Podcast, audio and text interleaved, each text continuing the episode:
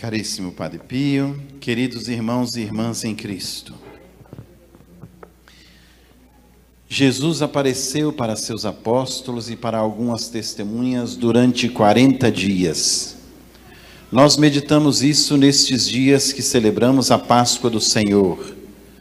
Desde o aparecimento para Maria Madalena, depois para os apóstolos, para Tomé que duvidou, depois na pesca milagrosa, também Jesus nos aparece como o bom pastor, como a videira em que nós estamos ligados para produzir frutos.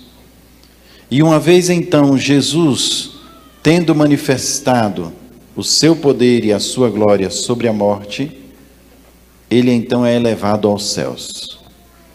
Esta é a nossa fé. Nós também dizemos no credo: subiu aos céus, onde está sentado à direita do Pai Todo-Poderoso. Jesus realizou toda a sua obra e agora ele vai à frente abrir-nos um espaço, preparar-nos um lugar. É a ascensão do Senhor. Com sua própria força ele sobe aos céus. Vai ser diferente da assunção de Maria, que será elevada aos céus pelos anjos. Deus, com seu próprio poder, ele sobe aos céus.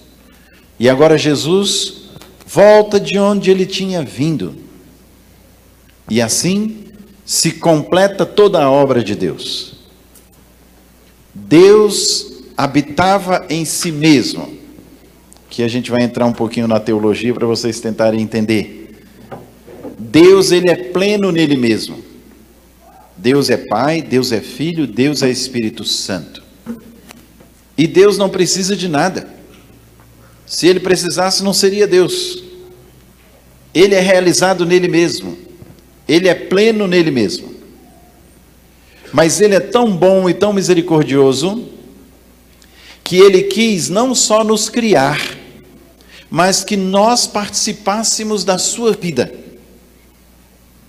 Era como se Deus estivesse pensando, o Pai, o Filho e o Espírito Santo Vamos criar o homem e vamos trazê-lo para dentro da Trindade.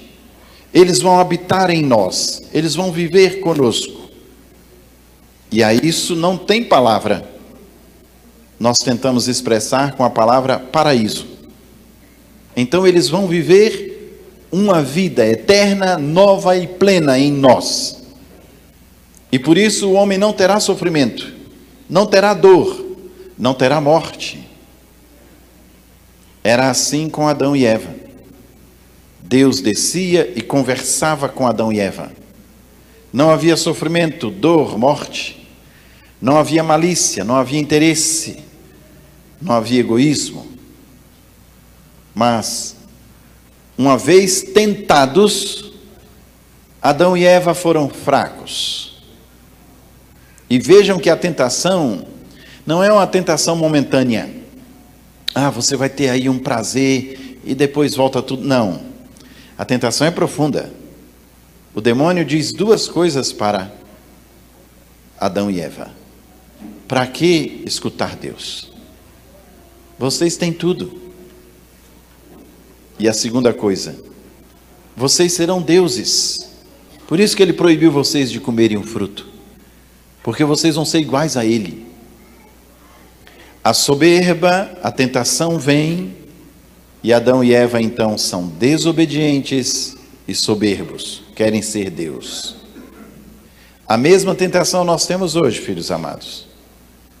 Desobedecer os mandamentos de Deus e sermos soberbos, achar que a gente se basta.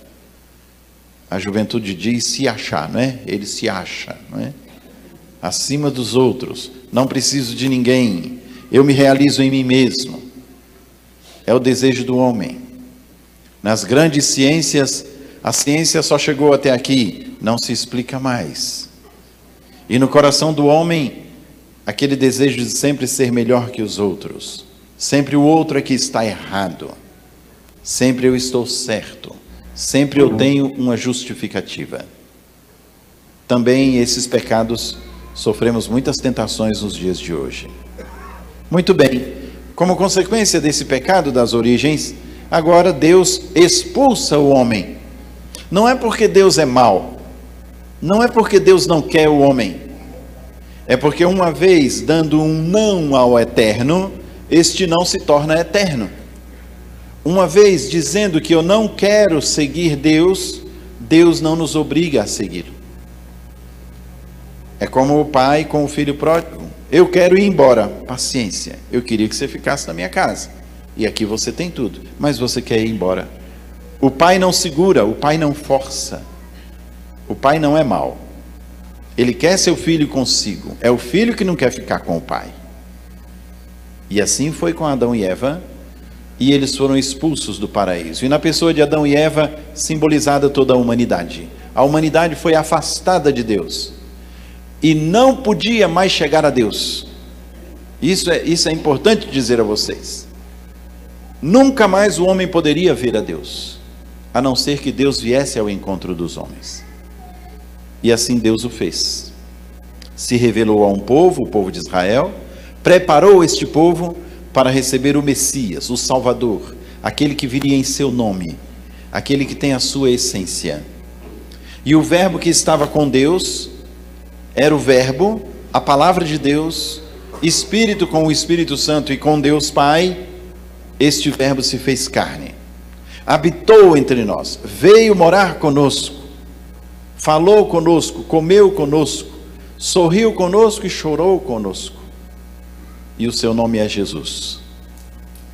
E este Verbo encarnado, depois de nos ensinar como chegar aos céus, amar, perdoar, obedecer, ser solidário, tratar o outro como irmão, ele não só nos ensinou o caminho, mas ele é o caminho. Então ele deu a vida por nós. E em cima de sua morte, ele vence com a ressurreição. E agora, uma vez ressuscitado, ele dá o poder aos apóstolos e volta para o Pai. É a festa que nós celebramos hoje, a festa da ascensão de Jesus. E como se deu esta ascensão? Nós lemos na primeira leitura dos Atos dos Apóstolos, que também é de Lucas. Foi Lucas quem escreveu os Atos. E Lucas diz: depois de ter feito uma avaliação muito grande, ir atrás da história, ver como aconteceu, eu também quis deixar registrado, querido Teófilo, a gente não sabe se é um amigo de Lucas ou se era a comunidade que assim era chamada, porque Teófilos significa amigos de Deus. Então Lucas fala para os amigos de Deus. Eu quero dizer a todos vocês que depois de uma investigação muito severa, eu também resolvi colocar por escrito tudo o que Jesus disse e fez. E ele escreve o Evangelho e escreve os Atos dos Apóstolos. E ele começa a contar que depois de João Batista veio Jesus, e esse Jesus morreu, ressuscitou e subiu aos céus. E antes de subir aos céus, deu o poder aos apóstolos, a ponto de os anjos descerem e dizerem: O que, que vocês estão vendo aí? Vão fazer o que Jesus mandou, vão anunciar o Evangelho. Ele precede vocês. E no próprio Evangelho de Lucas, que acabamos de ouvir, Igualmente, é o próprio Jesus que fala. O filho do homem tinha que sofrer, tinha que morrer para entrar em sua glória. Agora, o mais interessante para nós, filhos amados, Deus poderia ter largado a gente. Seria naturalmente o que a gente faria, né? A gente propõe uma coisa, a pessoa não quer, ah, então vá. Não, não, não quer saber? Paciência. Mas não. Deus, ele vem atrás da gente. Deus é insistente no amor.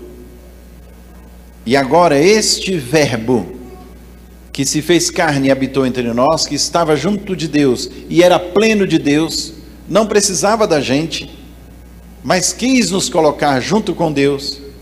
Este Verbo agora volta para os céus, não mais Verbo, ele volta como um de nós, em corpo e alma. Assim o Credo diz está sentado à direita do Pai. Espírito não senta. Quem senta é quem tem corpo. Para dizer, Jesus subiu aos céus em corpo e alma. Agora, com esta subida aos céus, ele abre os céus, e todos nós que cremos nele podemos também entrar nos céus. Aqueles céus que estavam fechados por causa do pecado das origens, agora é aberto com a ascensão do Senhor. E ele foi à nossa frente preparar-nos um lugar. Na oração inicial da missa, nós começamos dizendo: Senhor, a ascensão de Cristo já é nossa vitória. Porque quando Jesus sobe aos céus, ele abre um caminho para que nós também subamos e sejamos co-ressuscitados com ele. Quando chegar também a nossa hora, nós seremos ressuscitados em corpo e alma. Como se dará isso? De uma forma sobrenatural e gloriosa. E voltaremos àquele início, onde é um corpo que não precisa mais comer, não sofre mais, não experimenta mais a morte, não tem mais choro nem dor. E esta vida em Deus será então eterna. Essa é a nossa fé. Às vezes fico inculcado de pensar quem não acredita nisso. Como é que deve viver? Vive nesse mundo, aproveita o que for, porque quando morrer acabou tudo? Quem não crê em nosso Senhor e na palavra de nosso Senhor, não tem uma perspectiva de futuro, não tem perspectiva de vida eterna. Quem crê na palavra de Jesus, um dia também será elevado aos céus, em corpo e alma. Mas enquanto esta hora não chega, escutemos o que nos diz as leituras. Ele é a plenitude, e como plenitude, ele é cabeça da igreja que é o seu corpo. Nós todos somos membros de Cristo, e sendo membros de Cristo, devemos neste mundo anunciar Jesus. Anunciar com a palavra, sim, como fazemos em cada celebração, escutando a palavra de Deus, mas anunciar sobretudo com a vida anunciar sobretudo com as nossas atitudes. Assim, queridos papais, aqui presentes, a missão de vocês, mais do que dar tudo para seus filhos, é levá-los para o céu. É levá-los para o céu. Jesus está perguntando: seu filho vai vir para cá? Eles vão vir para cá? Como eu preparei um lugar, eu vim à frente preparar um lugar para vocês. E seu filho, você colocou nele a fé de tal forma que nada nesse mundo vai abalá-lo e um dia ele vai vir morar com a gente? É para lá que todos nós nos encaminhamos. Celebrar, portanto, a ascensão de Jesus é celebrar toda a obra de Cristo aqui neste mundo. Ele terminou a sua obra aqui neste mundo e voltou para junto do Pai. Imagino como que Jesus já não estava com saudade do Pai como que Jesus já não queria voltar para a sua casa, junto de seu Pai e com o Divino Espírito. E dirá o Evangelho do domingo que vem, cenas dos próximos capítulos, não é? Quando Jesus chega aos céus, ele envia o Espírito Santo. Então nós, domingo próximo, vamos nos preparar para Pentecostes, a solenidade da descida do Espírito Santo sobre todos nós que não foi só um fato histórico, mas continua sendo um fato real para todos aqueles que abrem o coração e a mente, aceitam a pessoa de Jesus com Sua palavra e querem viver segundo o Espírito de Deus e não segundo o Espírito do mundo. Essa semana, então, será a semana chamada assim da unidade, de preparação para receber o Espírito Santo. Este Espírito de amor, este Espírito de Cristo que descerá sobre nós, para que nós sejamos cada vez mais figuras de Cristo no mundo. Mas hoje, celebremos com alegria a ascensão de nosso Senhor, porque vendo o que aconteceu com Cristo, nós sabemos e cremos o que acontecerá com cada um de nós que nele crê.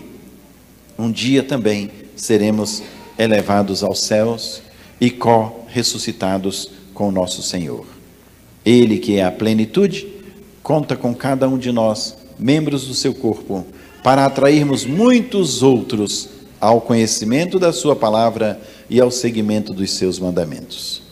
Peçamos a Deus que sejamos fiéis neste mundo, como Jesus foi fiel ao Pai enquanto esteve entre nós, fazendo sempre o que o Pai disse. Ele chegou a nos dizer: Eu não falo por mim mesmo, eu falo o que eu ouvi do meu Pai. Eu ensino para vocês o que eu ouvi do meu Pai. Assim, não falemos por nós mesmos, não hajamos por nós mesmos. Que as nossas atitudes e as nossas palavras sejam iluminadas por tudo o que Jesus nos ensina com a Sua palavra, para que sejamos dignos também de um dia sermos elevados e estarmos juntos com Deus no céu.